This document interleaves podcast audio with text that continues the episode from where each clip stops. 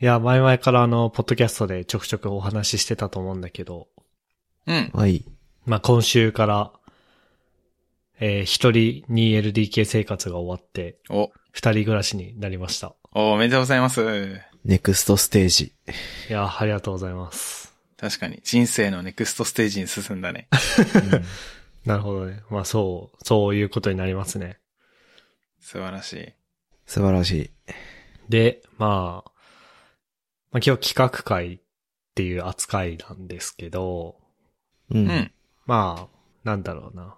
で、あれこれ、なんかさ、担当を決めてたんだっけ企画会、担当、などんこだっか、たっけ奇数月は企画会で、偶数月は、えー、ゲスト会みたいな話をしていて、で、前回、うんふっくんが担当やってくれたじゃない ?1 月うんうに、ん。そうだね。で、3月僕が担当なんだけど、うん。それはな、な、そう、た持ち回りでやりましょうみたいな感じだったんだっけ別に特にそういうのはないよね。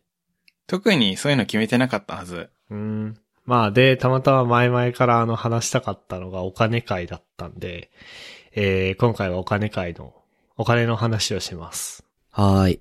しお金のいいね話をしますっていうか、うん。うん。あの、今回はお金会です。うんうん。で、えっと、まあ、あの、いつもの企画会の流れと同じように、いくつか質問を用意してきました。うん。ウェイ。まず、えっ、と、そうっすね。えー、2、4、6個の質問があります。はいはいはい。で、まず一通り言いますね。まず一つ目は、まあ、基本的な質問、みんなのスペックです。うん。うん。まあ、あの、具体的にいくら稼いでるとかそういうレベルの話じゃなくて、単純にあの、何々県に住んでて、うん。どんぐらいで、まあ、一人暮らしでするとか、実家でするとか、あと仕事がリモートでするとか、そういう話ね。うん。うん。で、あとはお金の管理、どういうふうにしているっていうざっくりした質問をした後に、えー、まあ、もしお金ちゃんと管理していたら見えてると思うんだけど、結局みんな何にお金を使っているのっていうような話をします。うんはーい。で、その後に貯金してるっていう話をして、じゃあ投資はっていう話をした後に、えー、今後どうするっていうような最後の質問うんうん。をしようと思います。ウェイ。はい。というわけで、まあ、サクサク進んでいきましょう。まずは1個目の質問。みんなのスペックを教えてです。はーい。はいはい。で、まあ、とりあえず、まあもう散々、散々話してるというか、なんかもうこのポッドキャストを聞いてる人は、うん。そういうつもりで聞いてくれてるはずだと思うんで、そこだはサクッと言っちゃうんだけど、まず我々共通項としては、うん。全員 IT エンジニアですね。そうですね。うんうん。はい。っていうのを踏まえた上で、えーまあ、僕のスペックを話すと、まあ、僕はあの神奈川県の某所に住んでいますと。うん。で、まあ、2LDK に住んでいて、まあ、二人暮らしをしています。最近、今週から二人暮らしになりました。めでて。で、えー仕事はフルリモートでやっています。うんっていう感じで、じゃあお二人はどうでしょうかえっと、じゃあ僕から。僕、ふっくんは、えっと、北海道に住んでいて、で、えっと、今、実家暮らし、家族と一緒に住んでます。学生時代からずっと同じとこに住んでいて、で、今、えっと、仕事は、今のところ、半年ぐらいずっとリモートっていう感じで仕事してますね。ほぼ外出してない感じですね。うん。って感じです。はい。えっ、と、トッシーです。えっ、と、24歳男性 独身。えー都内在住。えっと、今は 1LDK の一人暮らしをしておりやす。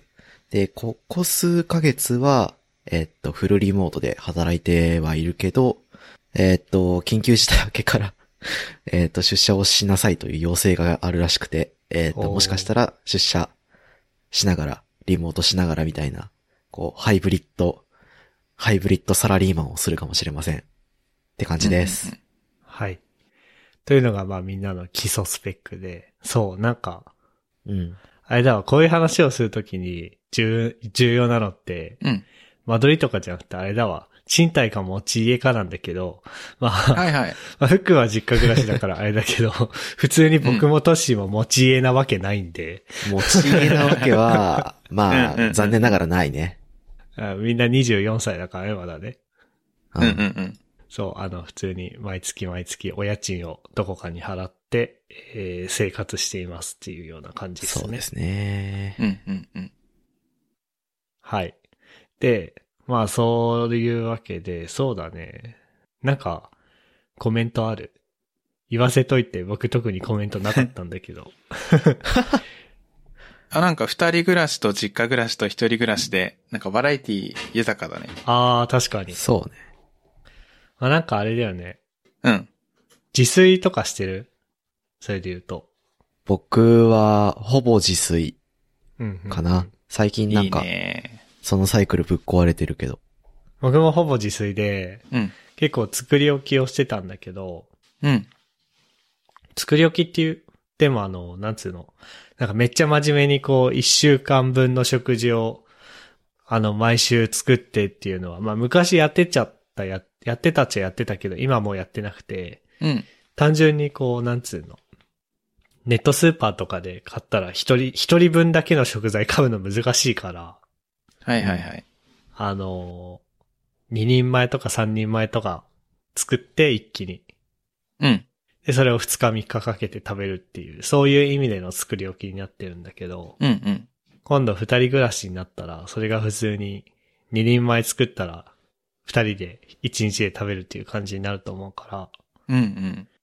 そういう意味では今後、もしかしたら食費とかも上がっていくのかなっていう。確かに。 あんま変わんないと思うけどな。うん。まあ、多分あん、うん。実家いた時になんか、あんま変わらんかったし。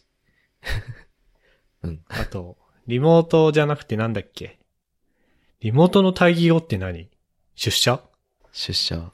なんだろ。出社が増えると、じゃあ今度はランチみたいな話になってくる。ランチ代が、みたいうあー、なるほどラねン。チ交際代費とという交か。通費かな。な。うん。あ、まあ、交通費は、あれ交通費会社から出るよね。で、る気がしてるけど出るんじゃないかな。わかんあねえわ。の、都度、 都度生産でやる都度生産じゃないかな。たそうだね。なので、まあ、ランチ代が、ランチ代とか、うん。あとは純粋にこう、なんつうの、ちょっとしたおやつ代とか、うん。そうね。出先でちょっとコーヒー、あの、会社の自販機でコーヒー飲むとか、うん。そういうお金は今後かかってくるかも、こん、うん、かかってくるかなっていう気はする。それはそうかな。神奈川でランチって言ったら、だいたいどれぐらいなんだろう ?1000 円以内とかなるかなか な、神奈川はわかんないけど、まあ、僕の家の周りでランチってどんぐらいだろう。もう、もうマジで全然外で食べないからわかんないや。だ確かに今の状況だとそうだよね。でもなんか大体さ、オフィスがあるような街、つまり東京の都心うん。のランチは高いから、確かに、それなか。かりそうだね。一食1200円以上とかですもんな。うんうんうん。ねえ、その辺も変わってきそうですねっていう会話になるかな。うんうんうん。はい。っていう感じで、みんなのスペックを確認しつつ、えー、お金の管理みたいなのってみんなしてますかね一応何もしてないです。一応はして、してるって言えるかわかんないけど一応してる。うんうんうんどういう風にしてる基本は、えーっと、マネフォ使って口座とクレジットカード登録して、全部。ログを追うようにしていて、もう基本的な買い物、もうスーパー行くとか、アマゾンで買い買い物とかは全部、あれ、えーっと、カードでうん。やるようにして、うんうん。で、今ちょっと、給与口座と貯金口座が、あら、あのーなんていうか、ある事情によって、同じなんだけど、うんうんうん。まあ、給与口座に月に何万ずつ貯まっているという過程を置きつつ消費をしている。うんうんうん。あーうん。なるほどね。そんな感じの運用です。僕も大体トッシーと同じで、うん。えー基本、あの、まずマネーフォワードを使っていて、基本的にあらゆる買い物をクレジットカードでするようにしていますと。うん。うん。で、現金は本当にもうマジで嫌で。 なぜなら、トラッキングできないからですよね。ほなんか昔はね、一応マネーフォワードって財布っていう機能があって、なんか銀行からお金を下ろしたら、財布っていうところにお金が下ろした分だけ入んだよね。う。うん。で、なんか現金で何かを払うたびに自分でマネーフォワードに手入力するっていうことをしてたんだけど、うん。してて、で、常に、こう財布の中に入ってるお金と、えー、マネーフォワードの財布機能の、財布のところに書いてる金額が一致するように運用してたこともあったんだけど、うん。 めんどくさすぎてやめた。うんうんうんめんどくさいっていうかね、忘れてずれるじゃん。そしたら財布の中とマネフォのあれが。うん。う。うんん。でも、振り返れないじゃん。現金だから。そうね。何に使ったか。でも、ムカつきすぎて、えー、現金はもうしょうがないことにして、うん基本クレカで払ってる。おーなるほど、なるほど。で、2週間に1回ぐらいマネーフォワードをメンテしてる。メンテへなんかさ、クレジットカードにさ、来るじゃん、タイトルが。支払いのタイトルが。え。うん。うん。で、それを自動で解析して、あ、なんか、なんだろうな。あ、ここは、これじゃ、これ多分、例えば NHK、あの、放送受信料って書いてたら、自動でさ、通信費のところにさ、仕分けしてくれたりっていうことをマネフォはある程度やってくれてるっぽいんだけど、うん。なんかちょくちょくミスってるから、うん。自分で2週間に1回ぐらいこう、いや、これだから食費だって、とか、いうのをやってるね。なるほどね。ふっくんはどうすか 僕は逆に本当に何もやってないっすね。うーん。あのー、現金も近くの買い出し現金全然使うし、うん。かといってクレカもいろいろ雑多に使っていて、で、月々の支払い見直したりも全然してないから、本当にこんなに管理してないの僕だけかなぐらい全然何も見てないっすね。え、それさ、うん。管理しなさすぎて危ない思いをしたこととかってない危ない思い、例えばなんか、金額が減りすぎててクレカ止まるみたいな。そうそう、クレカ止まるっていうか、だから、うん口座に5万円しかないのに、次の引き落とし金額は7万円ですとか言われて焦るみたいな。あ、それはないかな。へえ、ない。なんか、だいたいこんぐらいかなーで使ってるかな。ほうほうほうえ、じゃあ管理はしてないんだけど、うん。でもこう使いすぎちゃうみたいなことも特にはないんだ。そうだね。うん。あんまりバカバカ高額な商品買ったりはしないかな。なるほどね。うん。偉い。偉い。いや、でも、あれかもよ。実家だから家電買ったりする必要ないってのもあるかも。ああ、まあそう、まあ、確かになうん。それはそうかもしれない。でも、あれやん。趣味とかで、はいはいはい。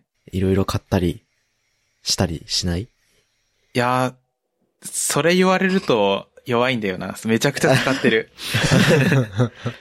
でも、言うてもだよね。 そうだね。言う言てうもても。なんうかん電子データ買ったとか、うん。本買ったとか、CD 買ったとかっていうさ、うん。まあ言うても高額ではないじゃん。小学から中、いや小学か。そうだね。 1万円、うん。 1000円から1万5千円くらいの金額がこう、積み上がっていくような感じだよね。我々の趣味と言ったら。そうだね、そうだね。うん。だからなんか、こう、過剰に買わない限りは、大怪我しないみたいなところがあって、そうだね。なかなか危機意識が生まれにくいっていうのは確かにあるかもしんないね。うん。そうだね。そんなバカ高い出費がある趣味してないから。だから、そうそう。支払いが10万超えることめったにないかな、多分。カードのうん。へえ。そんな感じっすね。でも話聞いてたら、僕は先月まで、確実に 10, 10万超えてましたね。おー、人生やっておるな。や、いいね家賃バイアスがかかってました。あ、家賃もカードで払ってんの家賃は、なんか、クレカに、その、部屋の保証保証会社というか、 うん。なんかそういうサービスがついてて、それ使ってくれって言われたクレカで払ってたから、そうなってた。うーうーん。ん。あなんか、家賃を払う専用のクレカを作らされたってこといや普通のクレカなんだけど、エポスカードで、普通のクレカなんだけど、うん。そのクレカの番号と、えーっと、ルーム IT だったかなとかっていう、その部屋の保証用のうん。サービスがあって、それが紐づいてて、で、その支払いをすべて、えーっと、クレカで、その紐づいてるクレカでやってたって感じ。ええそういうタイプの賃貸もあるんだ。ー、そうなんだね。特になんか新しいマンションタイプの物件とかへえ。はあるっぽい。そうなんだ。なので、築1年とか2年のマンションタイプの物件を借りる方は、そういうのも覚悟しておいた方がいいかもしれないですね。ねなんかそういう、特、特別不便なことってあんのそれって。特にない。カードで自動で引き落としされるから、まあ特になんか考えることはないし、うん。そんな感じかな。なるほどね。うん。はいはいはい。まあじゃあみんなのお金の管理はそんな感じで、まあ僕とトッシーはマネーフォワード使ってやっていて、あのさっき僕が言ってたようなマネーフォワードのメンテってトッシーはしてんの僕はね、してない。あそこまではしてないんだ。うん。なんか、えーっと、一応ログとして、な、うん何々にいつ何歩使ってるっていうのは、残すようにはしてるんだけど、大体覚えてるし、ええその、異常な金額が出てったりしてたら、あれこれなんだっけってなるようにはしていて、ただなんかそれぞれの出費が何の金額でとかっていうのはあんまり追ってないね。あ、そうなんだ。あんま追う必要ないかなと思って。一応食費とかは、なんか、もう概算だけど、頭の中で計算して、ああ、今月こんぐらいだったなーっていうのを勝手に計算してる。ええそれは結構覚えてるもんなのうん。っていうか、なんか大体一人暮らしだからさ、一人暮らしだと大体こう一回の買い物で買うものって決まってくるじゃん。決まってるね。うん。で、こう、大体、金額も同じようなスーパー使うから分かっているから、で、今月は何回買い物したっていうのはレシートの枚数で分かるでしょああ、なるほどね。で、あとは、えっと、ウーバーイーツとか、そういう出費は、まあ別に、クレジットカードに全部貯まるから、はいはいはい。それはなんかウーバーイーツ、たまにバグってタクシー代になってるけど、あ 確かに、確かに間違っちゃいないな。そうそうそう。それは全部、一括で、は、わかんなくなりそうだったら、手でや、直したり、してた時はあるけど、今直してないし。へで、ー概算で、あ、今月何回ぐらい使って、これぐらいだから、あ、今月、今月の食費これぐらいだ、みたいな。ことを、毎月の末にやっている。いいっすね。うん。まあじゃあそこで言うと、僕はさらにガチ勢ですよっていうアピールを一応しとこうと思ってて、うん。うん。えー僕は基本的にネットスーパーを使ってんのね。うん。僕めっちゃ自炊するんだけど、自炊する理由って節約とかよりは、もうとにかく外に出たくないというのが一番大きくて、はいはい。オフィスに出社する生活をしてた時も、俺絶対なんか行き帰り寄り道したくない人だったのね。うん。うん。だからまあ、なんつうの、どっかで外食するのももちろん嫌だったし、途中のコンビニによって、なんかお弁当買って家で食べるっていうのすら嫌だったの。うん。うんうん。もう、もう直行直帰ししかしたくないみたいな。っはいはいはい。はいはい。ていう前提で自炊をしているから、買い物も、にも行きたくないのね。できるだけ。うん。うん。うんで、ネットスーパーを使ってるんだけど、あのマネーフォワードってさ、単純にその銀行口座とかクレジットカードとかを連携するだけじゃなくて、うん。まあ、アマゾンとか、あとは俺は何を連携してるかな。その通販系のサイトそのものも連携できるのね。うん。うんうん。まあ、例えば僕は、えー、アマゾンと、そうね、まあ、タイムズレンタカーとか、へえ、そこまで連携できるんだ。そうそうそうそう、なんも知らなかった。連携してるんだけど、うん。そのうちの一つで僕は、まあ、楽天声優ネットスーパーを連携していて、うん。で、そう、僕が使ってるネットスーパーが、まあ、楽天声優ネットスーパーなんだけど、うん。それをね、連携するとね、なんとね、もちろんあの、クレジットカードに、じゃあ、ネットスーパーでご、あのー、5000円分買い物をしたとして、クレジットカードに5000円の請求が来るんだけど、うん。うん。えー、マネフォ側で楽天声優ネットスーパーの注文履歴もパースしてくれて、例えば僕のこの家計簿、普通スーパーで買い物してクレカ払いしたら、マネフォに来るのって、なんとかスーパー何々店5000円って来るじゃん。うん。うん。そうじゃなくて、僕の今家計簿にはね、えーハーゲンダッツクリスピーサンド233円、ハーゲンダッツマカデミアナッツ218円、えー大王製紙エリエールシングル836円、国産牛細切れ525円って、ここ一品一品来んの。え、めっちゃいいんだけど、それ。で、え一品一品来たものに対して俺はカテゴリー付けしてってる。なるほどね。ー、なるほどななんか、なんだろうな。まあ、さっきちょっと全部一通りやっちゃったからあれなんだけど、うん。なんだろう。まあ、えーいや、エリエールは、エリエールは食品じゃねえだろ、日用品だろうと か、っていうふなるほうにどやってる。うん。ああ、いいなえ、アマゾンもあるんだっけアマゾンももちろんある。じゃあ、あれだ。アマゾンも連携すると、連携しないでおくと、クレカに単純に、うん。アマゾン3000円ってくるだけなんだけど、アマゾン連携すると、うん。えー、1500円の技術書と、はいはいはい。なんか、1000円分のおやつと、500円分の漫画っていうのをつ、購入した上での3000円だった時に、うん。それぞれに対してちゃんとカテゴリーをつけられる。はい。ええいいなというレベルで僕はやっているという、別に自慢でも何でもないんだけど、う んうんいうことは表明しておきます。 うん。いや、いいこと聞けた。いや、めっちゃ有益な情報。そう、っていうことをしたいから、うん。クレカ使ってる。クレカと、うん。あとマネーフォワードに対応している EC サイトしか使わないということをしている。ああ、いいね。え特に、あれじゃん。なんだろうな。スーパーとかはそうだよね。スーパーでさ、スーパーで5000円買い物した時にさ、うん。その5000円の中にはさ、食料品と、うんあマネーフォワードの分類で言うと、食料品と、うん。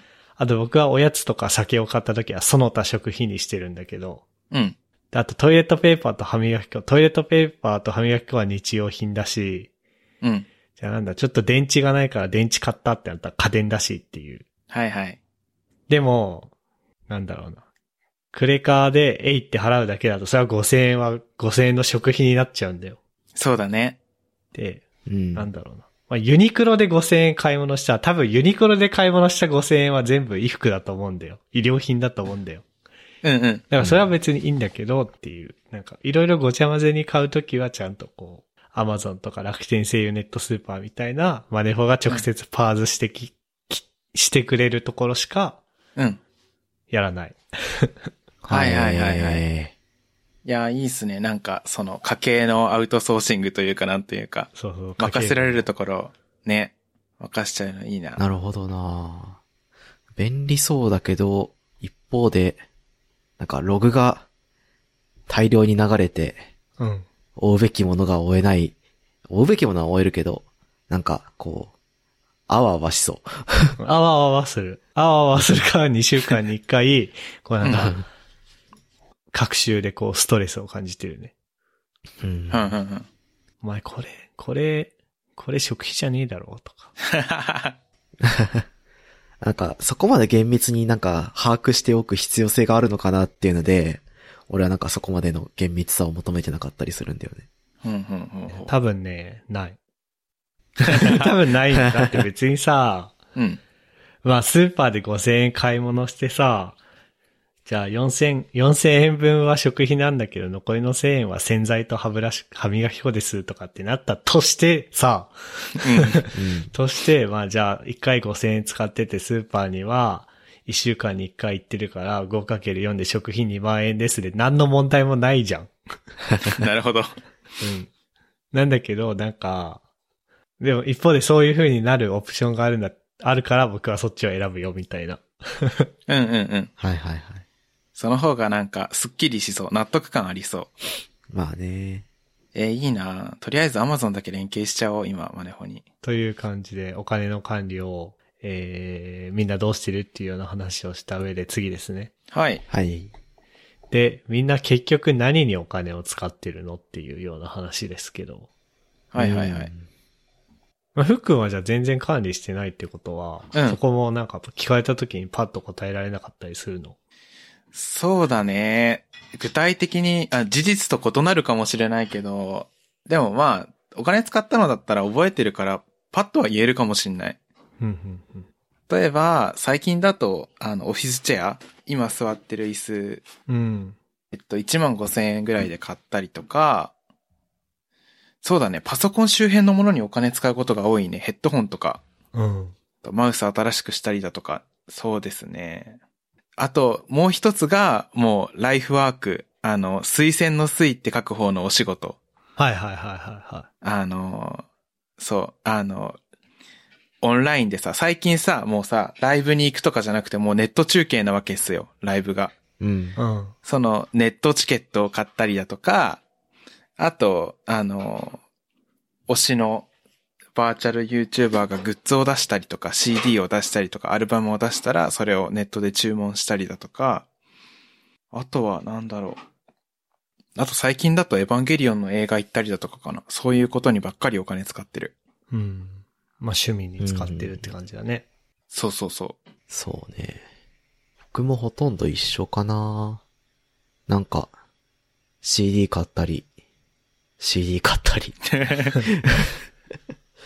本買ったり、うん。本買ったり、映画見に行ったり。あとなんかあるかななんかあったっけ変わるかななんか、お金使う、めっちゃお金使うような趣味はしてないね、僕ら。してないね。なんめっか、ちゃっていうのは、だから車とかってことああ、そうそうそう。車とかゴルゴルフとか、なんだろう、あとお金使うの。カードゲームとか、ああ、カードゲームね。そうだね。ソシャゲとか、もう別に趣味というか、人生かけるレベルでやってないし、 うんうんうん。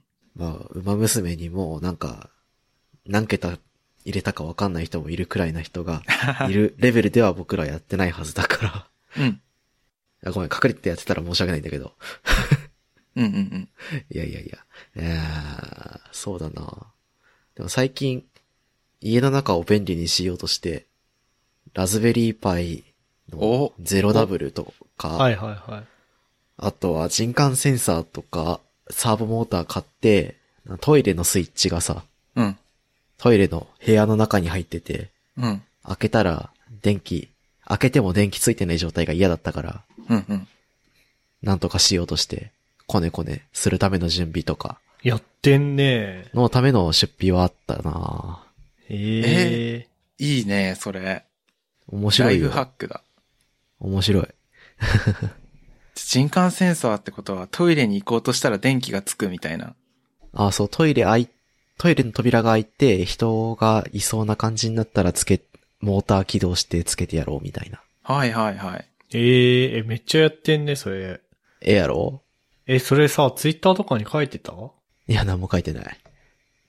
あの、トイレの扉の中に電気のススイッチがあって、シャラ臭いっていう話は書いたけど、 その後に、あの、僕何も調べずに、うん。人感センサー付きの LED 電球買って、よっしゃ、つけるぜっつってカバー外したら、あの、埋め込み型の LED になってて、あの、もっさりして、ブチ切れて、センサー買った。すごいね。そこでそういう風にやるっていうのがすごいね。やったるでなーっつって、そう。とか、なんか、そういう感じのお金のの使い方は知ってる。あとは、なんか、なんだろう。ゲーム買ったりうん。かうな、んうんうん。最近無料ゲーばっかりやってたから、なんか、それこそモンハンライズ、お。ちょっと買ってみようかなとか、思ってるくらい。うん。いいね。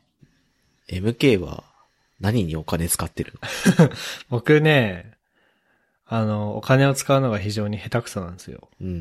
へえ。あのね、なんだろう。いや、なんかそれこそ学生時代とかさ、なんか、僕の金の使い方ちょっとバグってたじゃん。なんかあれよね。車で来るたびに100均でなんか大量におもちゃ買ってきて、 研究室にばらまいては、次の日には見向きもしないみたいな、そうな謎んのだ。行動を、へ、連日取ってたような気が する。それはそれ用に予算ちゃんと確保してるから大丈夫なんだけ ど。なんだろうね。予算つけるな、そんなこと。なんかあの、なんつうの。笑い、笑いを取る予算みた いな。受け、受け狙い費。 はエいいンんタだメけど交際費じ エンタメ交際費はいいんだけど。なんかね、そう。あの、社会人1年目の最初の半年ぐらい全然お金なくて、うん。なんかなんでこんなにお金ないんだろうってずっと悩んでたんだけど、うん。その時に、その会社の先輩に言われたのが、ね、なんか君は、普通の人が、こう、1年とか2年とかかけて、こう、揃えていくような家電とか、ちょっとした生活を便利にする系のものを、なんか、3、4ヶ月で全部揃えるから、うん。そんなお金ないんだよって言われて、うん。うん。ああ、確かになーと思って。そうだね。へで、え。それで、まあいろいろあって、今の体制になって、なんかお金がなくて大変みたいなことはなくなったんだけど、うん。まあでもお金は使ってるんだけど、何に使ってんのかはよくわかってない。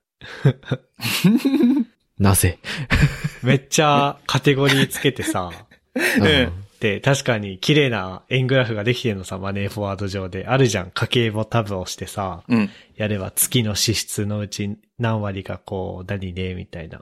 あるね。うん。あるね。カラフルなんだよね、僕のグラフ。ええ、いいね。だからいろんなことにまんべんなくお金使ってて、で別に趣味にガッとお金使ってるわけでもなく、うん。っていう感じ。ええ、カラフルなのいいなはいはい。でも、だから、あ、今月はこれにいっぱいお金使っちゃったつじゃあ仕事頑張るぞみたいな。まあ、別に仕事頑張ったところで我々給料減りも増えもしないんだけど、うん。そういう気持ちに一切ならないね。うんうんうんうん。で、まあ、あと直近3ヶ月は、あの、終始バグってるね。引っ越しあったから。ああ、なるほああ、まあ、バグるよ ね。引っ越し前後は。うん。なんかね、12月はね、終始マイナス37万円って書いてるわ。うんど。おー、凄まじいな。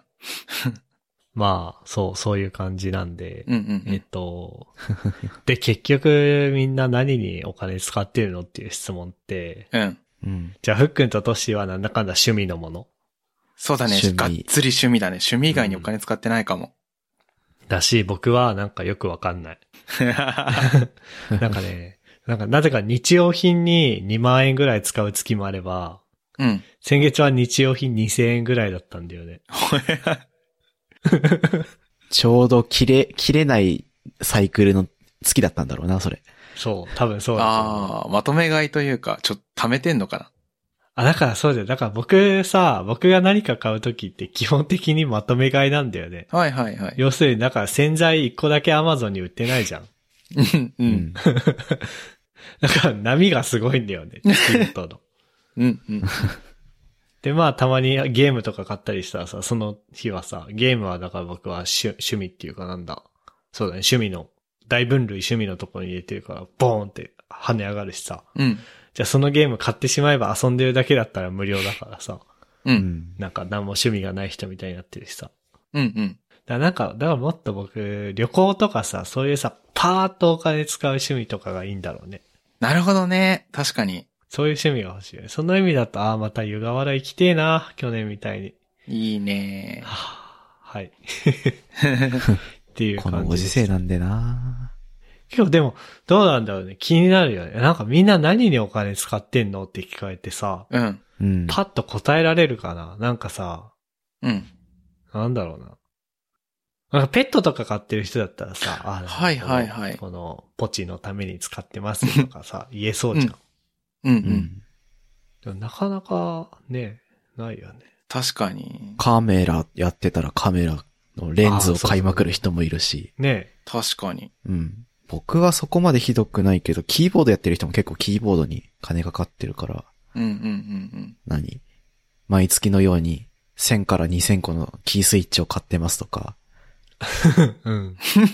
こう、金属、あのー、チタンとか、うん。うん。アルミとか、そういう、合金系、合金とか、そういう金属で出来上がったボディの、超ハイエンドキーボードを買ってますとか、うんそういう人はなんか月の出費が、なんか、 バグってるね。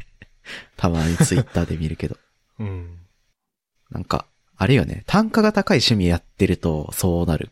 単価が高いし、確かに。うんそううだんうね。んうん。そうじゃん、カメラもそうだし、キーボードもそうだし、車もそうだしさ。はいはいはい。単価が高い趣味やってるとそうなりがちよね。確かに。我々の趣味って単価がうん。いい高くて1万とかじゃん。うーん。うん。 CD の特別仕様版だったら、うんまあ、特典、ショップ特典含めて8000円から9000円はいとかはいはいはい。キー、あキーボードじゃないや、ゲームだったらソフト1本6000円から7000円高くて1万弱するけど、うん。まあ、そんぐらいじゃん。そうだからなん確かかに、こう、積み上がらないよね。うんうん。だからなんか、何に金使ってるのえ、生活みたいになるんだよ、きっと。わかる。そう、生活必需品を買ったりとか、食費を買ったりとか、家賃とか。そ僕、まあ、今もそうだけど、一番出費でかいの家賃だし、う。僕もそう。誰でもそうか。うん。大体そうだよね。あー、先々月はエアコンだった。おうおう。 2台買ったんだっけ2台買った。2台買ったしね。あのね、2台も多分いらなかった。 なるほどな。とか、なんか、その、やっぱね、言うても、学生上がりの、僕と MK は3年目だし、うん。ふっくんは実家だし、ん人生のフェーズがまだまだ、の、こう、登りきってない状態なんで、ああ、そっかあー。そそのれはそうだよね。出費なるもの、うん。えーっと、会計が一緒の領域での出費とか、はいはい、なはんかい。あんまないんだろ。ろうなって。そうだね。確か服に。も買わねえし。服も買わい。ない よな。服マジで絶、え、このさ、コロナの1年間で服買った新しく。 俺、ユニクロで T シャツとパンツ買った。靴下買ったぐらいかな。うん。いや、そうなるよな、マジで。うん。僕、無印良品の縫い目のないパジャマを買いました。おー、いいな、縫い目ないの。服じゃねえ。服だけど。服だけ ど。その、そういう系じゃねえな、みたいな。ああ、でも、服、ちょっとさ、あの、ルール違反かもしれないけど、オタクのグッズでさ、あの、キャラクター T シャツ出るんだよね、よく。あー。そういうのは買ったけど、開封してないから意味ないかも。うん。それはね、オブジェだからね、今。それはね、それはずるいい。くじそゃなれいでわ言うと、俺は、今、ヤプシーの、ヤおプ、シーの服を着て るよ。もうん、キャラグッズみたいなものだもんね、それキャは。ラグッズみたいなもん で。そうそうそう。フィギュアと変わらん。うんうんうんはい。はい。じゃあ、そんな感じで、まあ、 何にお金を使ってるのっていうのはこんな感じで。で、貯金ですよ、貯金。うん。貯金うん。ね、大事。皆さん貯金してますか貯金ちゃん。貯金ちゃん。して、してそうでしてない。なんかまず、なんだろう。あの、貯金って3種類あると思ってて、うんうん。貯金、貯、貯金って3種類っていうか、なんか貯金に関する質問をされた時に、うん。ざっくり答えは3つに分類されてると思っていて、うん。えー、まずはしてない。うん。はいはい。毎月トントンですと。っはいはいはい。ていう人。で、結果的に貯金している人。はいはいはい。別に毎月いくら貯めようっていうふうに意識してやってるわけじゃなくて、うん。えー、こんぐらい残って、なんだ、お金が入って出ていく口座があって、うん。まあ、それはクレカの引き落としで口座が、からお金が減っていくのか、うん。単純に自分で ATM で引き出して現金生活するから減っていくのかはわかんないけど、まあそういうお金の出入りがあった結果、どんどん、えー口座にお金が残ってって、で、それがなんかちょっとずつ一応増えてるっていう人。うん。で、明確に意識していくら貯めようっつって貯金してる人。この3つのパターンがあると思ってて、うん。皆さんはどのパターンですか僕はね、2番かな。2つ目の、結果的結に。果として貯金になってしまっている。はいはいはい。うんうんうんまあ、ただ、なんか、ああ、今月はこれぐらいの出費が必要だから、これぐらいは残るなっていう計算のもと、そういう生活をしてる。うんお、じゃあ若干貯金いくら残そうとしてみたいなノリもあるのかあ、そうだね、なんか、こう、ノルマこんだけ残すと して、まあ必要に応じて、こう、バッファ取ってこれぐらいみたいなはいはいはいはい。感じの、なんか1と、ん ?2 と3のハイブリッドみたいな。おー。あー、なるほどね。はいはいはい。そう。なんか、それは、なんか一つ理由があって、うん。あの、給与口座とすべての出費が出ていく口座が一緒だから、うん。うん。その、明確にどれぐらい溜まってるっていう認知ができないじゃないですか。そうだね。だから、なんか、こう、前月、これぐらい残ってたから、今月は、あ、今これぐらいの入金があって、これぐらい出てったんだな、みたいなのを、都度計算して、頭の中で。うん。うん。ああ、だから、今月はこれぐらい貯めておきたいから、出費はこれぐらいにしよう、みたいな、 やり方をしてる。はいはいはい。そこまでちゃんと見てるんだ。割と、そんな感じですね。適当に生きてます。僕、いや、トッシーって適当って言われたら僕の立場がやばいんだけ ど、僕はね、完全なる2番、あの、結果的に溜まってるタイプです。うん。うん。本当に何も数字見てないけど、たまに口座の残高見ると、うん。あ、へえ、ちょっと増え、前見た時より増えてるみたいなノリで。まあ、実家暮らしってのも大きいだろうけ ど、うんう。ん。そう、結果的に増えてるタイプ。しかも何もチェックせずにっていうタイプです。ええいいね。僕も、まあ、おおむね2番と3番のハイブリッドなんだけど、うん。 3番寄りではあって、うんうんうん。メインの口座と貯金用口座はまず分けている。はいはいはい。で、メインの口座は、まあ、なんつうの、えーネット銀行、まあ SBI ネット銀行を使っていて、なんか SBI ネット銀行って毎月定額でどこどこの口座にいくら送るみたいなのができるのね。うん。うん。なので、そいつを使って別の貯金用口座に毎月一定額を送ってる。うーん。はいはいはい。で、一応、そうだね。あの、そういうことをしているっていう意味では3番なんだけど、うん。たまに貯金をすることによって赤字になる時もあって、はいはい。うん。なんか、だから毎月、な自分の毎月のお給料がこんぐらいだったとして、こんぐらい貯金毎月絶対するって決めてるんだったら、こんぐらいしか使えないじゃないみたいなのが、僕は若干ガバガバだから、その意味でメインのお金が、給料が入ってきて、クレカで引き落とされたりとかして、で、貯金用口座に自動で送金されるメインの口座は、ちょっとバッファーを持たせてる。うん。ああ、なるほどね。 で、そのバッファが毎月増えたり減ったりしてる。なるほど、なるほど。という意味で意識の低い3をしてるね、僕は。 うんうんうん。いや、十分、十分でしょう。すごいな。講座分けてるんだ。上げてるね。なんか、なんだろうな。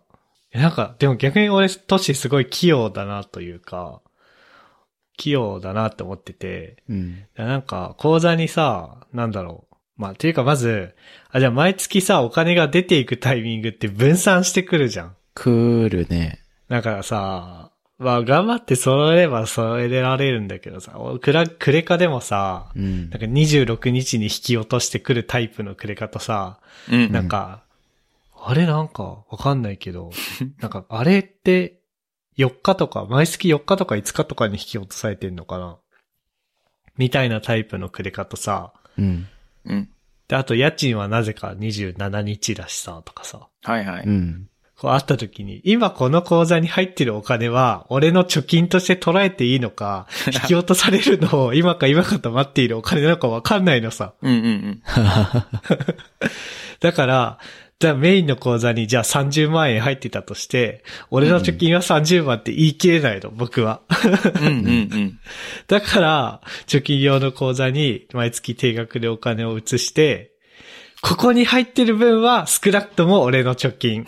で、メインの口座に入ってる、このいくらかは、うんもしかしたらなくなってるかもしれないっていうぐらいの、 うんえー感じではいる。なるほど。ああ、なるほど。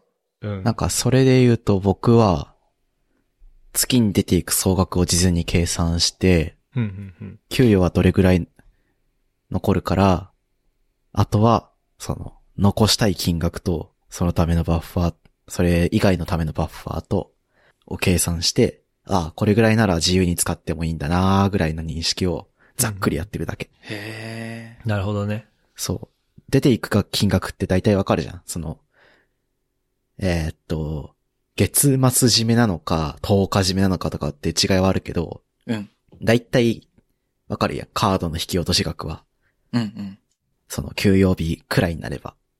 うん。だから、それの、その額を適当に見て、はいはい、これぐらいね。あーで、家賃こんなもんだから、あとは、光熱費合わせて、こんぐらいで、ああ、こんぐらい残んのか、みたいな。うんすごっ。アバウトに計算して、残す額と使える額を適当に引き算して計算してるだけ。すげえ。それね、それできない。そのね、僕もできない。だからそれだから何かの意思決定の時にさ、うん。毎回パッて考えてやってるわけじゃんあ、そう。僕それできない、怖くて。あ、もちろんね、たまにバグるんだよね。うんあれこれ忘れてたみたいな。うんうん。例えば、僕今、めんどくさ、変更するのがめんどくさくて、電気代と水道代、支払い書で、払い込み書で、毎月やってるんだけど、はいはい。その存在を忘れて、やべってなったりとか は、たまにあるけど、あ、でも、あ言うても誤差だし。 うん。だったらなんか、あ、趣味のもの減らせばいいか、つって、こう、普段だったら、思い切るところを、いや、ちょっと待てよっていう風にやったりとか、あうんなんかその程度。うんうんうんなるほど。ね。うん。いやー、聞いてるとその計算僕、めんどくさいっていう一心だけでやる気起きないと思う。僕は単純に怖い。 うんうんうん。うん実際怖い。うん。そなんか、なんかね、計算ミミスったりとかさ、あれ、あの、例えば、口座振り込みとかをしなきゃいけないタイプの、なんか支払いとかが残ってる場合、うん。例えば家賃とかってさ、たまにあるじゃん。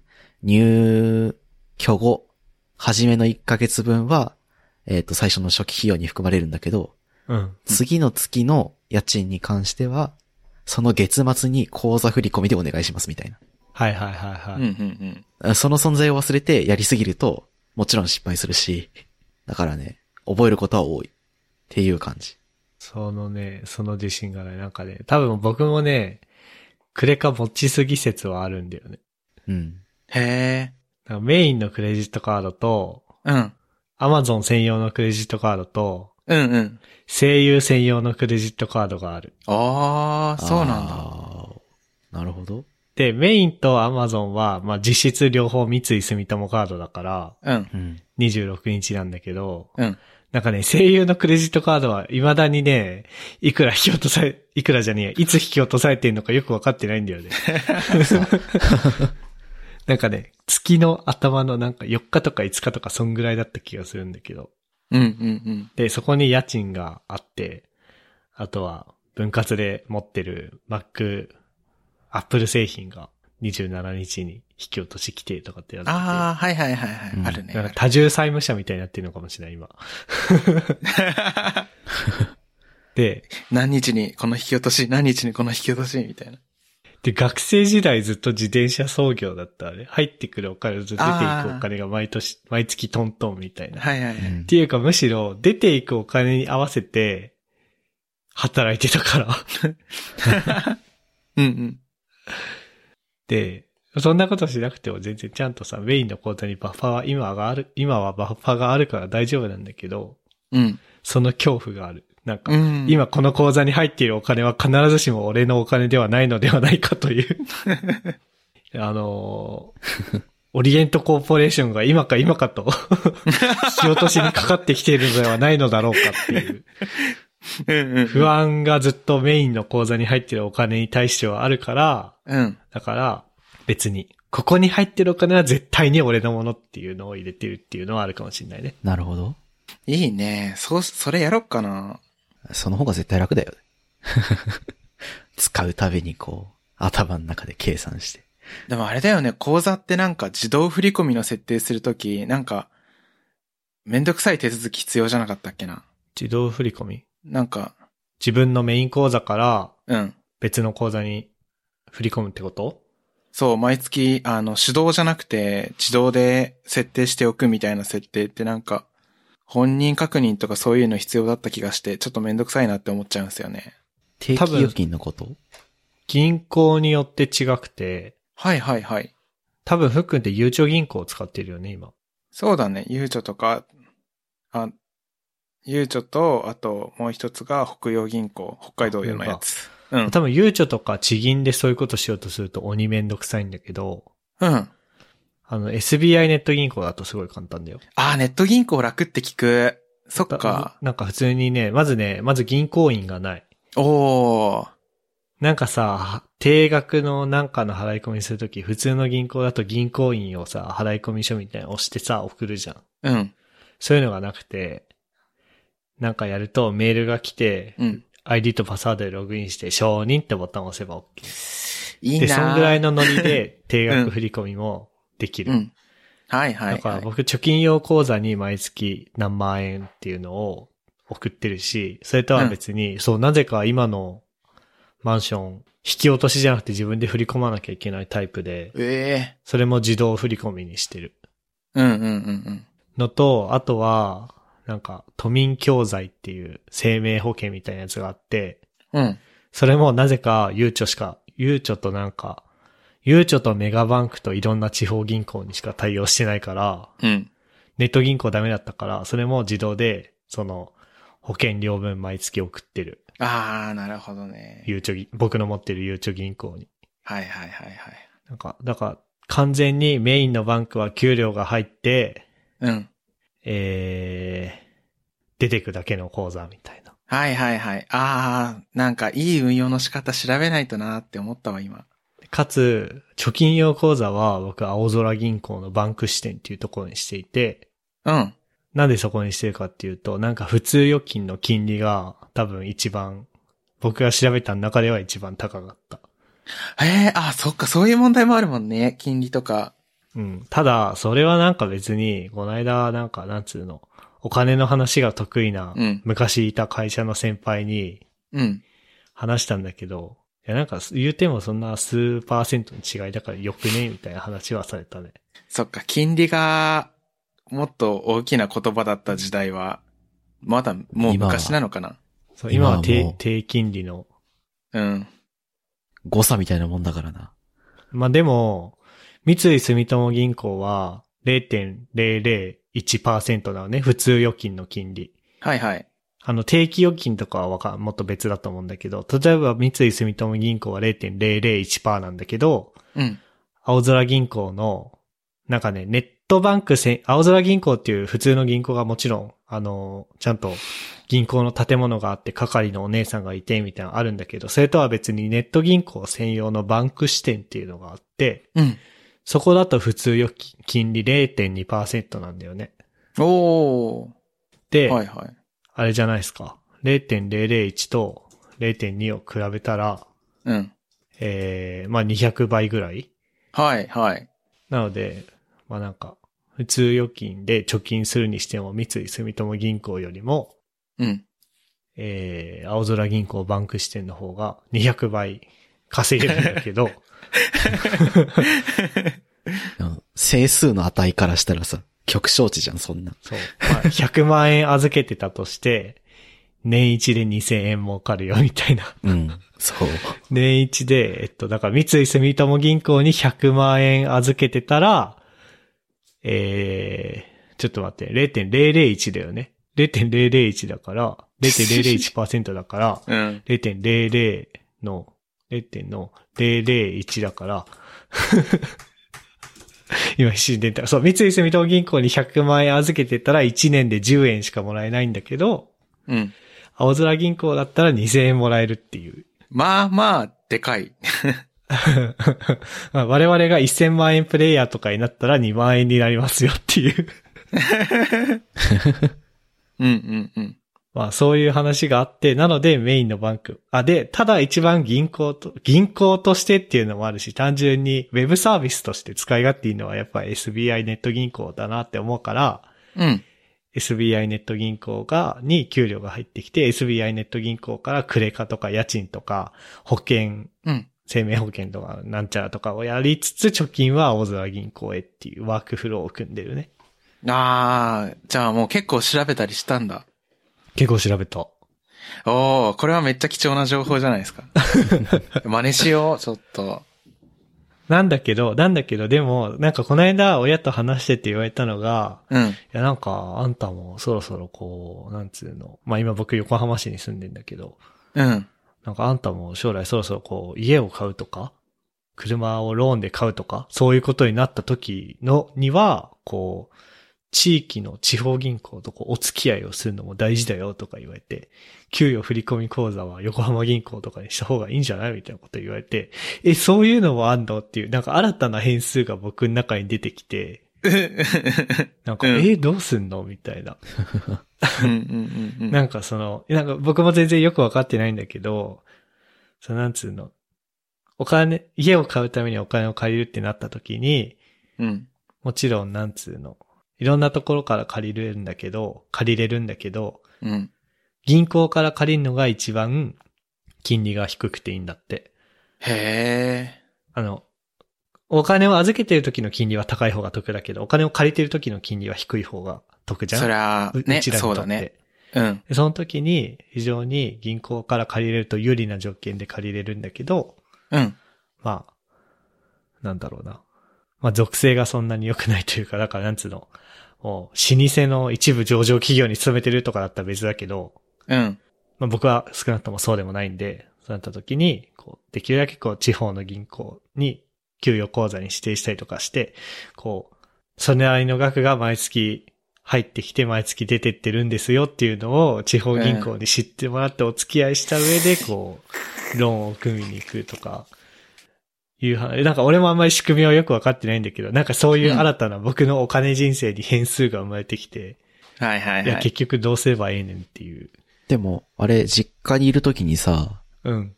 銀行の営業マンの人来なかったいや、どうなんだろうね。え、なん来たのかか、この口座の、なんか、うんぬんがとか、積み立てにさ、うちで、うんぬんとか、あうちは来てたよ。へその、家建てた時のうん。担当の人がずっと来てる。いや、来てんじゃ、来た、来たんじゃないうちにも。わかんないけど。うん。だから、まあ、少なからずそういうのありそうだよな。あでも来てたのかなまあでも基本銀行の営業マンが売りつけてくる金融商品を買わない方がいいらしいけどね。まあ、はい。っていう、な、なんでこの話になったんだっけあ、そう、だから僕はこういう風に貯金のワークフローを組みましたよっていうーはいはいはい。話ですよ。うん。いい話。いい話。で、次、と、まあ貯金の話はそんぐらいで、うん。投資の話か。うんうんうん。まず投資とかってしてますかみんな。知ってないっす。してない。なるほど。一切何も。興味はあるし、そのための準備をしてたんだけど、めんどくさくなってやめちゃった。まあ、投資の話もなんか、炎上しそうなんで、そうなんだ。よ、よくわかってない。なんかさ、ここれを買っとけば間違いないみたいなのをさ、いろんな人が言ってんじゃん。はいはいはい。だから、その、どれをどうっていう話は僕はするつもりはないんだけど、うん。うん。一応僕は、積み立て NISA をやっていて、うん。なんか、積み立て NISA っていうのが、毎年40万円までは、非課税で、えー投資ができますと。はいはい。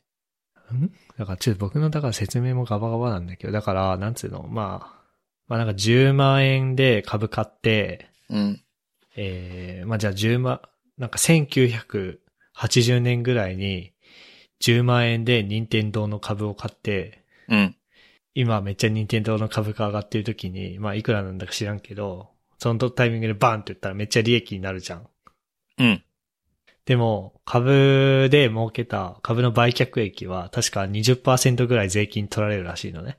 へえ。なんだけど、積立 NISA っていうのは、まあ、金融庁だかどっかだかの人たちが選んだ金融商品。うんっていう縛りはありつつも、えー毎年40万円分までは、えーその枠を使って買った金融商品に関しては売却益は課税しませんよっていうような仕組み。うん。で、なんかさ、ちょっと前にさ、なんか老後2000万うんぬんみたいな話があったじゃん。あった。それ、そういう系の話で、いや、なんかこれからは年金とか国に頼らずに、え皆さん自己防衛してください。自分で貯金投資してくださいっていう話の一環で、た、多分だけど出てきた仕組みだと思うんだけど、うん。うん。要するにだから、現金で100万円持っててもずっと100万円のままなんだけど、もしかしたらうん、将来はもっと現金の価値下がるかもしれないんだけど、うん。それの一部だけでも株にしておけば、うん世の中のこう、経済潤ってきたら、実質のか価値は上がるし、みたいな。うん。うん。うん。いうので、まあ投資が必要なんだけど、僕はそれを組み立て NISA ってやつ使って毎月えーやってますと。まあだから40割る12なんで、まあ33,333円毎月投資してますと。はいはいはいはい。で、どの投資の、どのだから、あの、積み立て NISA っていうもの自体は、だいたいインデックスファンドってやつに投資するんだけど、うん。そのどのインデックスファンドがいいとか悪いとかの話は、俺はしたくないけど、まあしてますっていうような話ですね。はいはい。なるほど。それも荒れる可能性があるのか。いや、荒れるっていうか、だから僕も正しい自信がないんだよね。ああ、なるほどね。で、それは、これなら 上がるみたいな。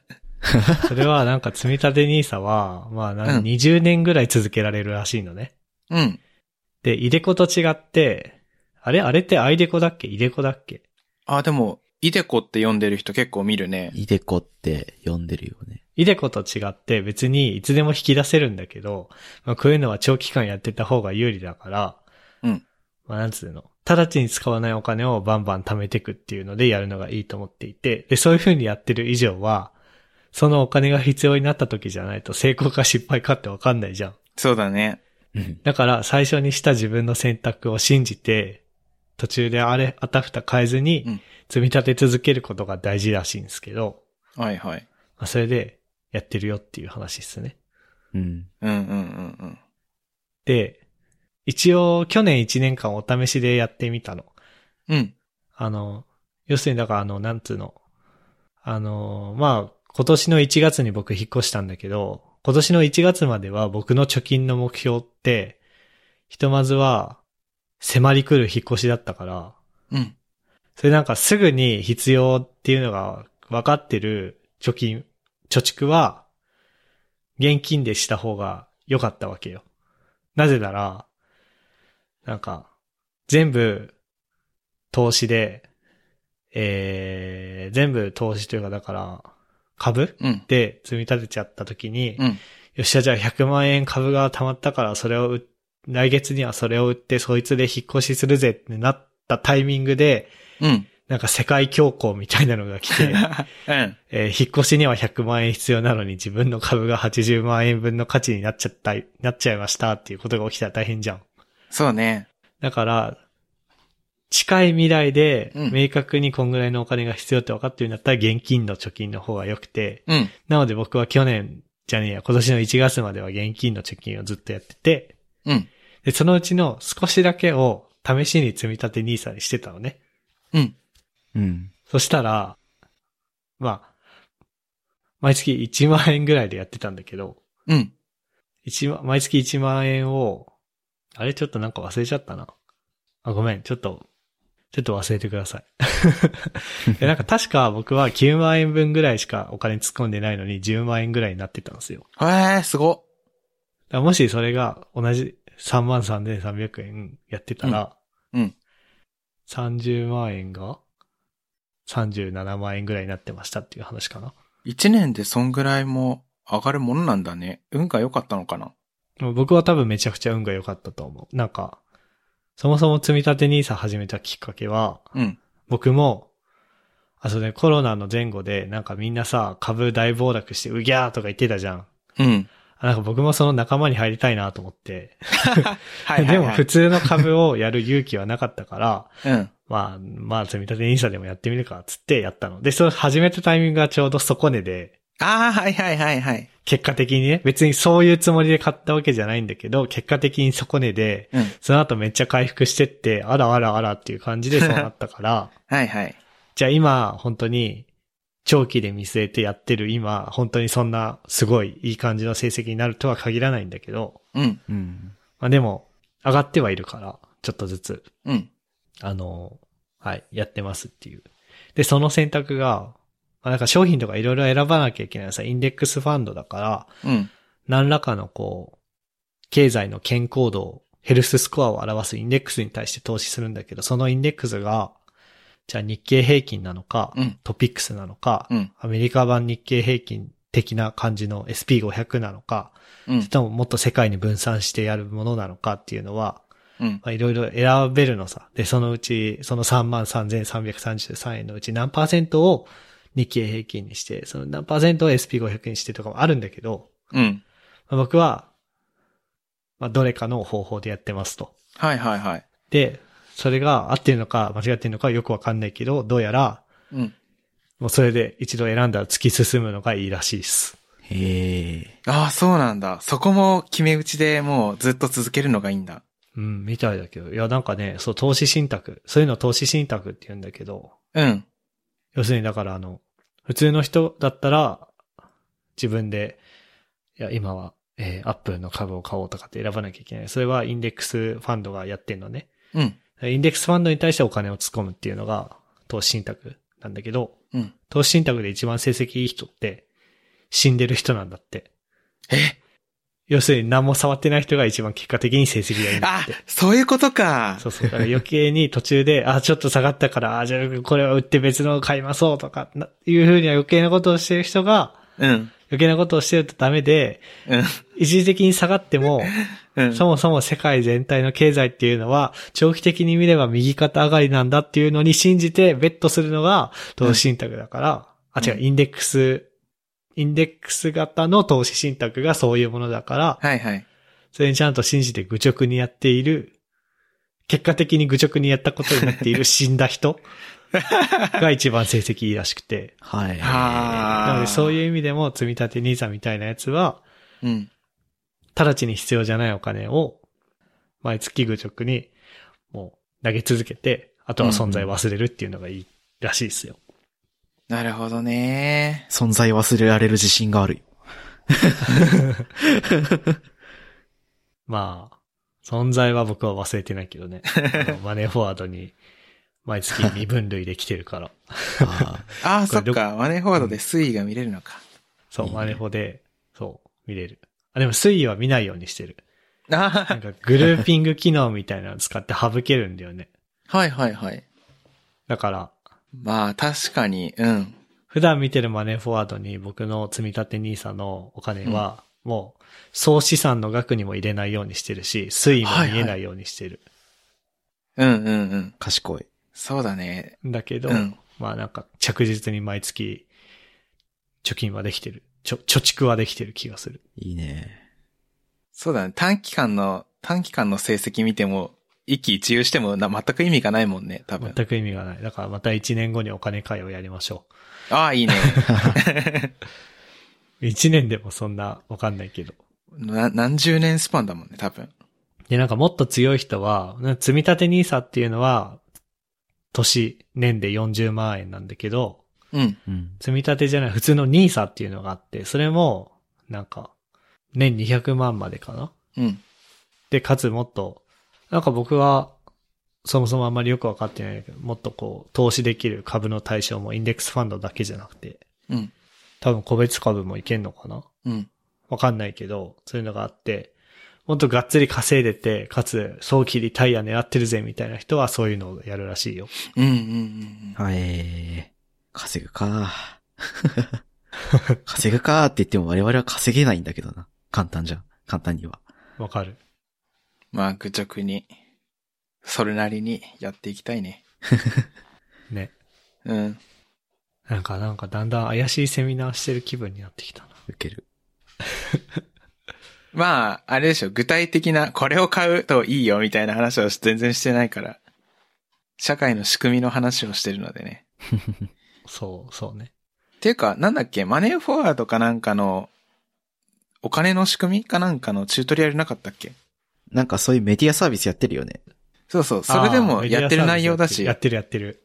そう、だから全然、 ね、あの、あれでしょ。マネーフォワード、パソコン版マネーフォワードの右側に出てきてるやつでしょ。コラム。そうそうそうそうそうそうそう、あれ読むの面白くない面白い、ちょっと読んだけど、あえ、れ。なんか前、たまにさ、あ、なんつうの。なそれこそ毎年この3月末とか4月とかになると新社会人向けのさ、うん。なんか、クレカの利用料金は絶対に遅延しないようにしましょうみたいなうさ、んうん。基本的な話とかさ、あとなんかお金の人生相談みたいなやつとかたまにあるじゃん。うん。この間見てすげえなーと思ったのが、なんだっけな、なんか26歳でもう人生上がっちまったわ、みたいなうんうんうん。人の、あのー人生相談みたいなのにファイ、ファイナンシャルプランナーが答えてはい。るやつがあった気がする。へえ、それ読んでないかも。面白そああ、これだ、これだ。たまにいるよね、その、25歳、26歳で結婚して、子供いて、持ち家あって、車あって、みたいな。うん。やべえ。これ今 YouTube のコメント欄に貼ったし、あの、ポッドキャストで聞いてる人向けに小ノートに貼るんだけど、うん。えー、サラリーマンは自由がない30歳セミリタイヤを目指す24歳に FP、これファイナルシャルプランプランナーね、うん。 FP が言いたいことっていうような、あの、このマネーフォワードの、えー、コラムの記事で、これなんだっけな、だから、まあ24歳のサラリーマンなんだけど、うん。えー、なんだろうな。24歳時点で、えー2000万円ぐらい資産がありますと。すげえ。 で、すげえ。えっ、と、毎年100万円程度親から小さい頃からずっと贈与を受けてますと。はい。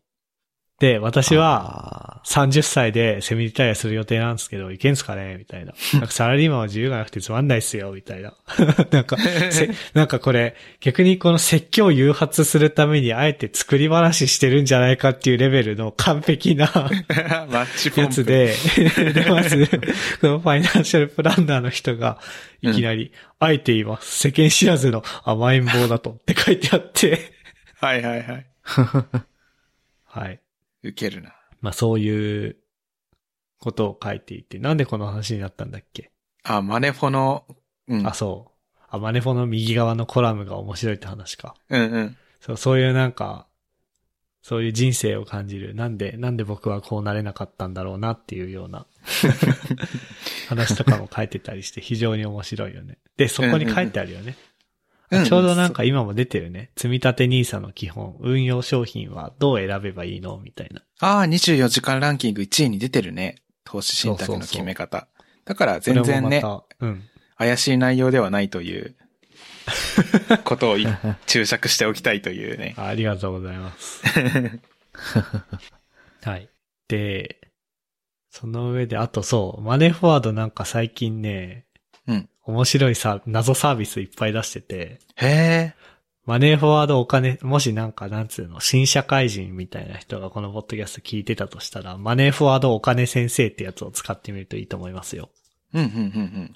まあ、そのまず前提として自分のお金のすべての出入りを、おーマネーフォワードに登録しているっていうことが前提なんだけど、うん。えっ、と、その上でお金先生っていうやつにアクセスすると、自分のお金の出入りとか口座のあれとか、まあ、だから自分の毎月の給料とかだよね、うん。を分析して、なんか褒めてくれる。お マジか。へえ。そう、なんかマネーフォワードで予算を立てる機能があるんだよね。自分の毎月の手取りはこんぐらいで、家賃がこんぐらいで、えー、水道光熱費こんぐらいで、で、これは固定費です。で、こっちは変動費です。みたいなのを予算として立てて、うん。それを見た上で、はい、じゃああなたは毎月いくら貯めれますね、とか、おー。あ、じゃあ月に交際費1万円って決めてるのに、月の最初の時点で、えー8000円使ってますよ。あなたは、あと今月交際費2000円しか使えませんよ、みたいな。AI、AI っていうかなんかね、うん。変な絵文字みたいなやつが教えてくれるんだけど、うん。これいいよ。うんうんうんへえ。で、そう。そのお金先生のところにお金の基本って書いてて、1、手取り収入と支出を把握しようん。う。おー。 2、積立貯金を始めよう。3、こだわる支出とそうでない支出のメリハリをつけようとかうんうんうんうん。書いてあって、これ今あの、小ノートと YouTube のチャット欄に貼ったけど、マネーフォワードお金先生ってやつねこれ、これいいっすよ、これ。うん。あの、グラフとか出して褒めてくれるんだよね。へえ。いいね。おもろいね。おもろいおもろい。でも、そう、未来の資産とかもあって、僕は24歳で資産がなくなりますって書いてるね。えなんか、そう、まずは、給料の、確か半年分かなの貯金をしましょうみたいな給料のの話が書いてあって、はいはいはい、えっ、ー、とね、あ4ヶ月分か。給料の4ヶ月分があればひとまず安心ですみたいな風にあって、うん。うん。で、確かそれを貯めるまでずっとこれは言われ続ける気が する。資産なくなりますみたいな。うわぁ。え、おもろ。今ページ見てるけど。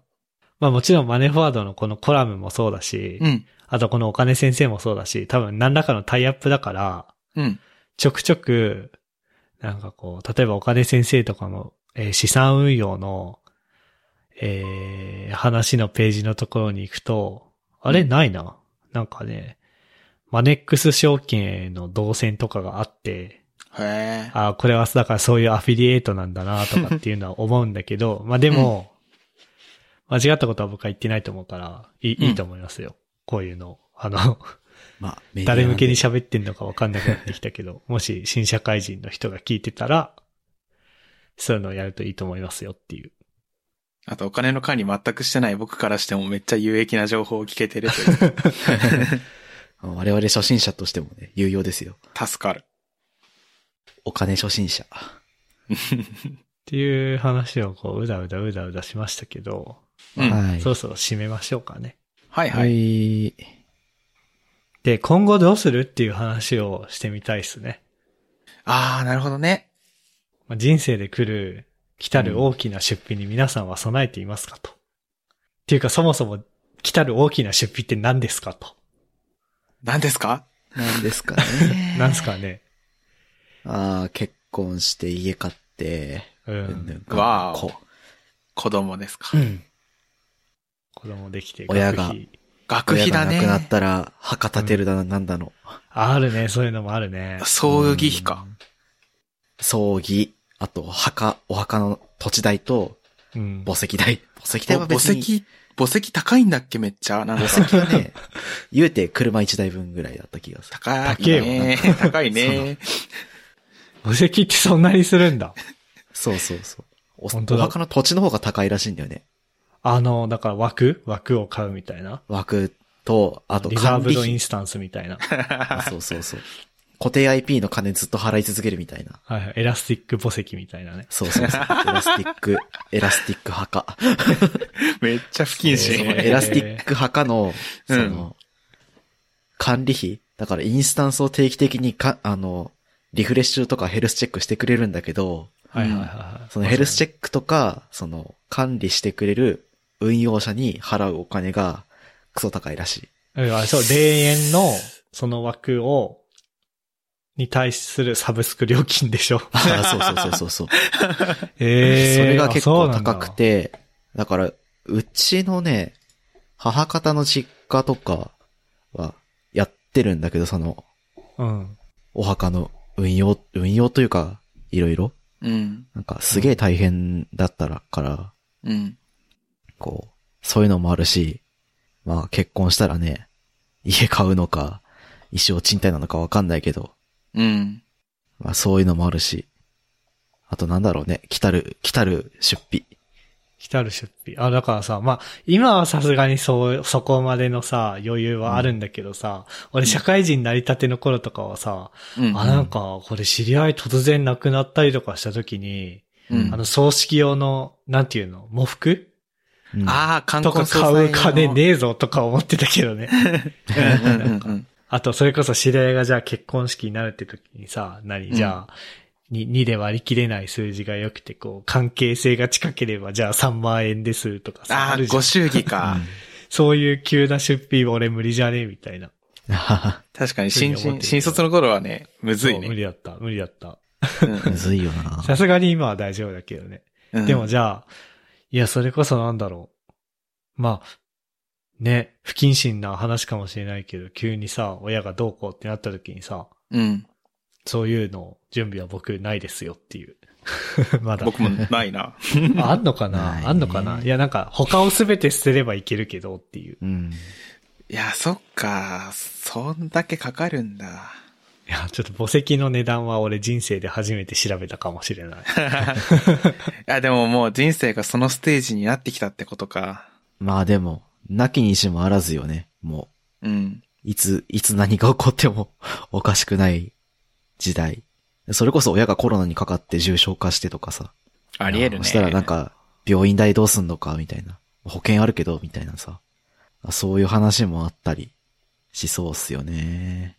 いや、こういうこと考えるからなんか将来になんか希望がないみたいな。いいにはな、きそう。じゃあちょ、もうちょい希望ありそうななんか大きな出品の話しよう、じゃあ。あの、とりあえずあれじゃないですか。ふくん、車買わないのとかさ。はいはいはい。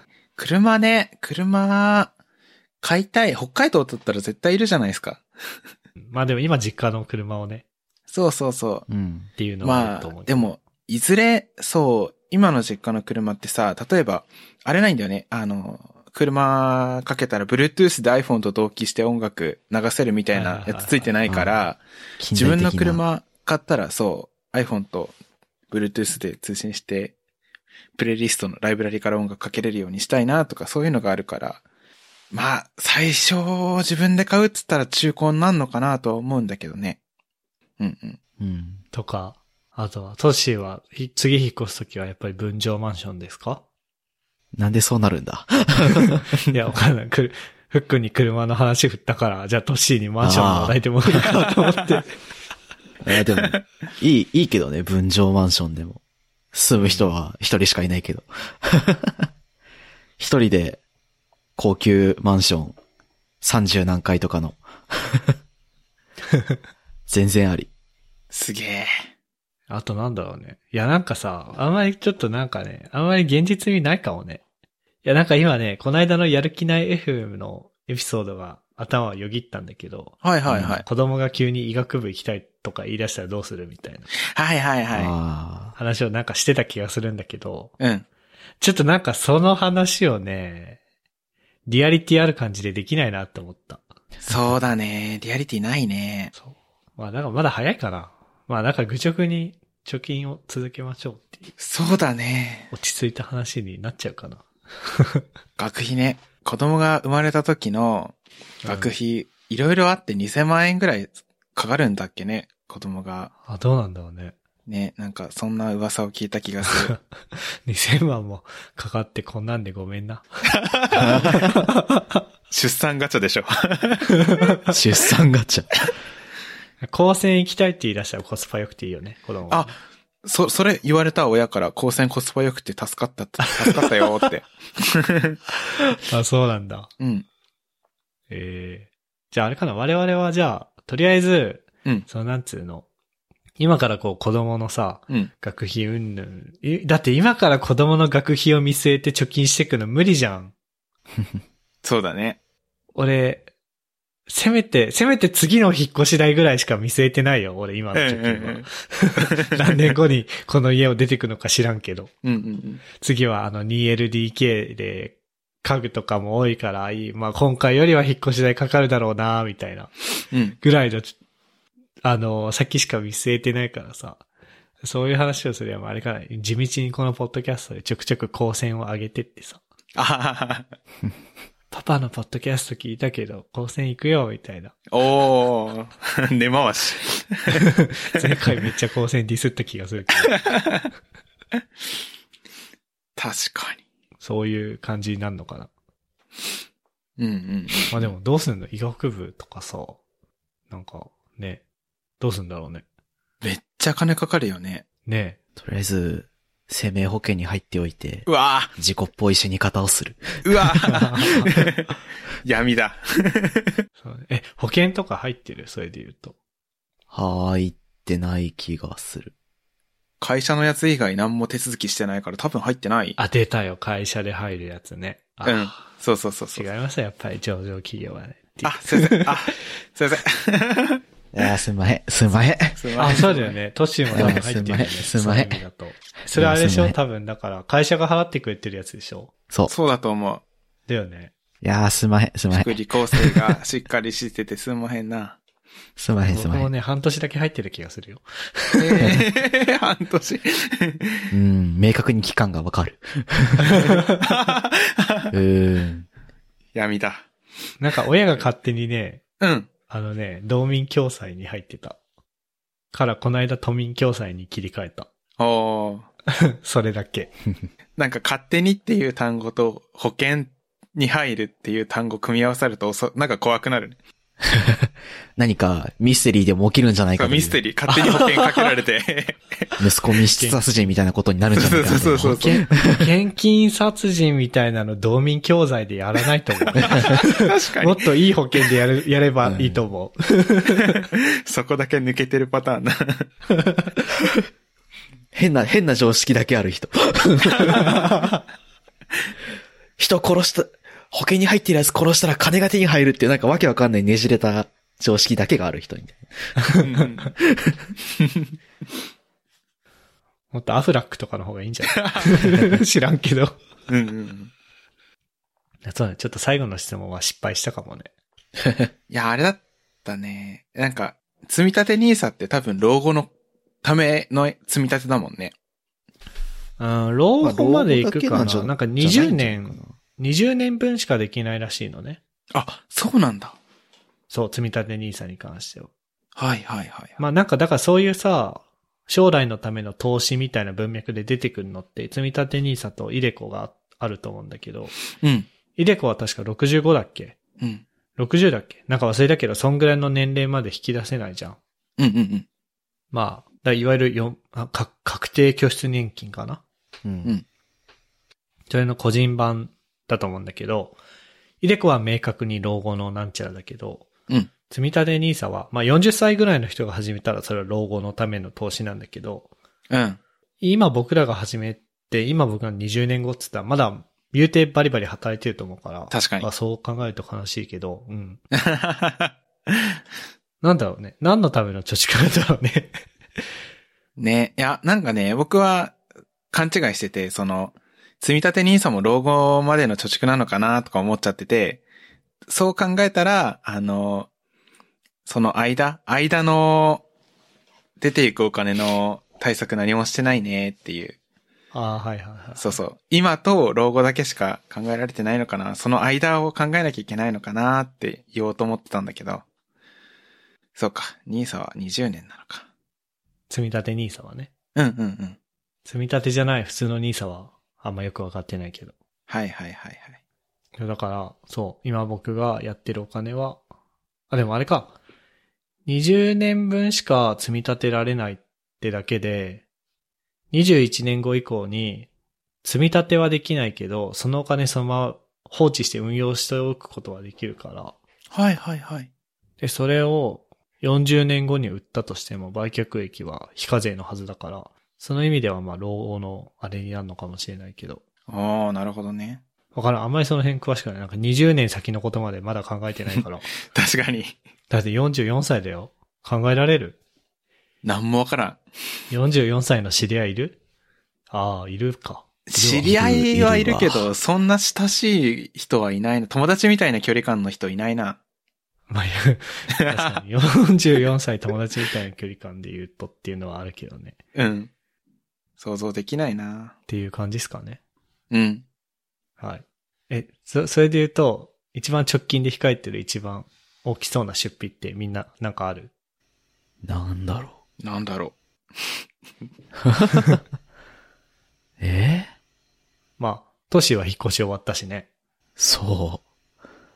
なんかもう、あとは、な、波の出費で生きていくつもり。 う。僕はね、冷蔵庫と食洗機とおお。ドラム式洗濯機が欲しいんだけど、うん。多分そういう話じゃない気がするな。でも、金額でかいね、それは。ちょ金額はでかい。普段の買い物よりはでかうん。い。 でも人生の大きな出費かと言われると微妙。いや微ー、妙だなあれかな僕は、え、なんだろう。現実的に考えたとして、今独身、独身だから、順当に行けば、その交際費とか結婚指輪、婚約指輪とかが大きな出費とかになるのかなはいはいはい。給料3ヶ月分ね。そうそうそうそうそう。おお。そんな順当な人生歩めるかはまだ知らないですけどね。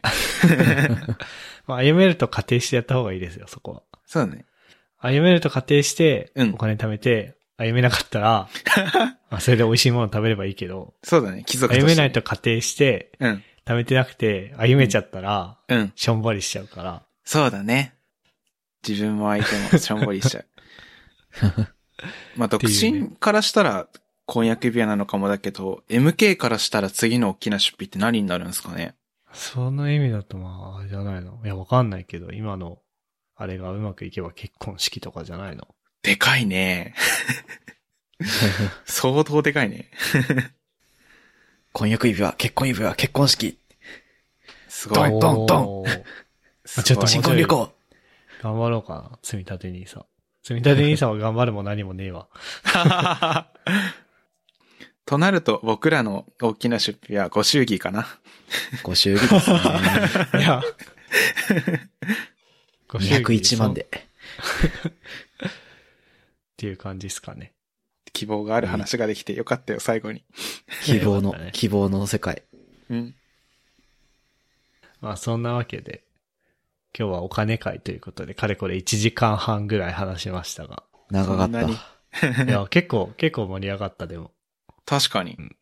まあ、お金の管理、あの、みんなの基本スペックを話した後に、うん。えお金管理してるのっていう、どうしてるのっていう話をして、うん。えーみんな結局何にお金使ってるのって話をして、うんで貯金とか投資とかの話をした後に、まあ、今後のお金と人生について話しましたが、うん。うんえーいかがだったでしょうか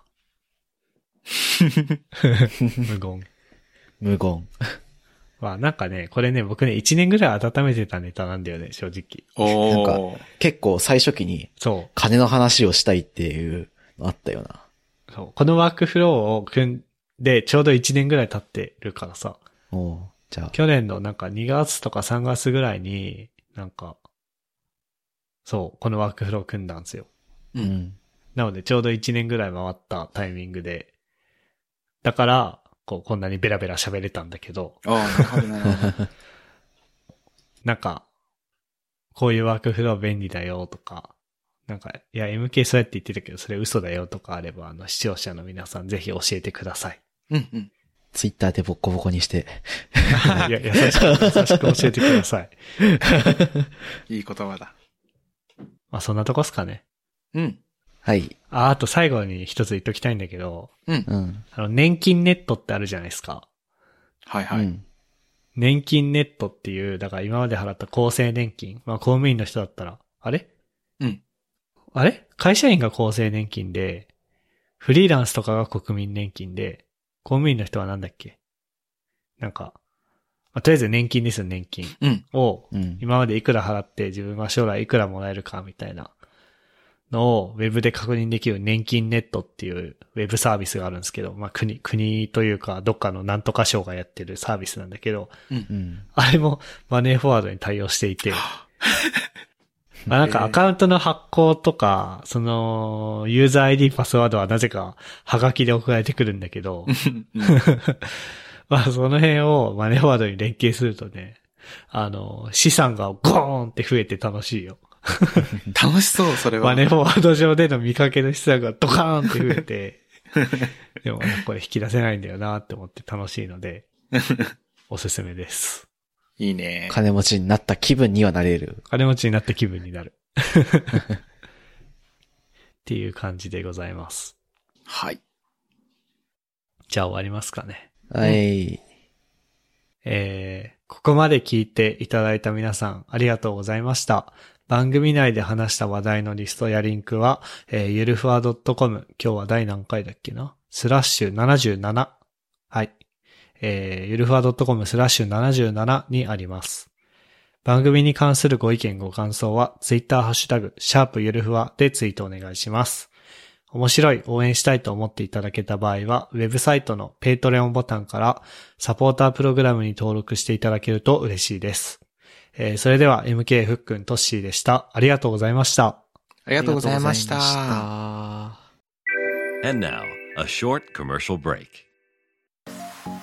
現在エンジニアの採用にお困りではないですか候補者とのマッチ率を高めたい辞退率を下げたいという課題がある場合ポッドキャストの活用がおすすめです音声だからこそ伝えられる深い情報で候補者の興味関心を高めることができます株式会社ピトパでは企業の採用広報に役立つポッドキャスト作りをサポートしています気になる方はカタカナでピとパと検索し X またはホームページのお問い合わせよりご連絡ください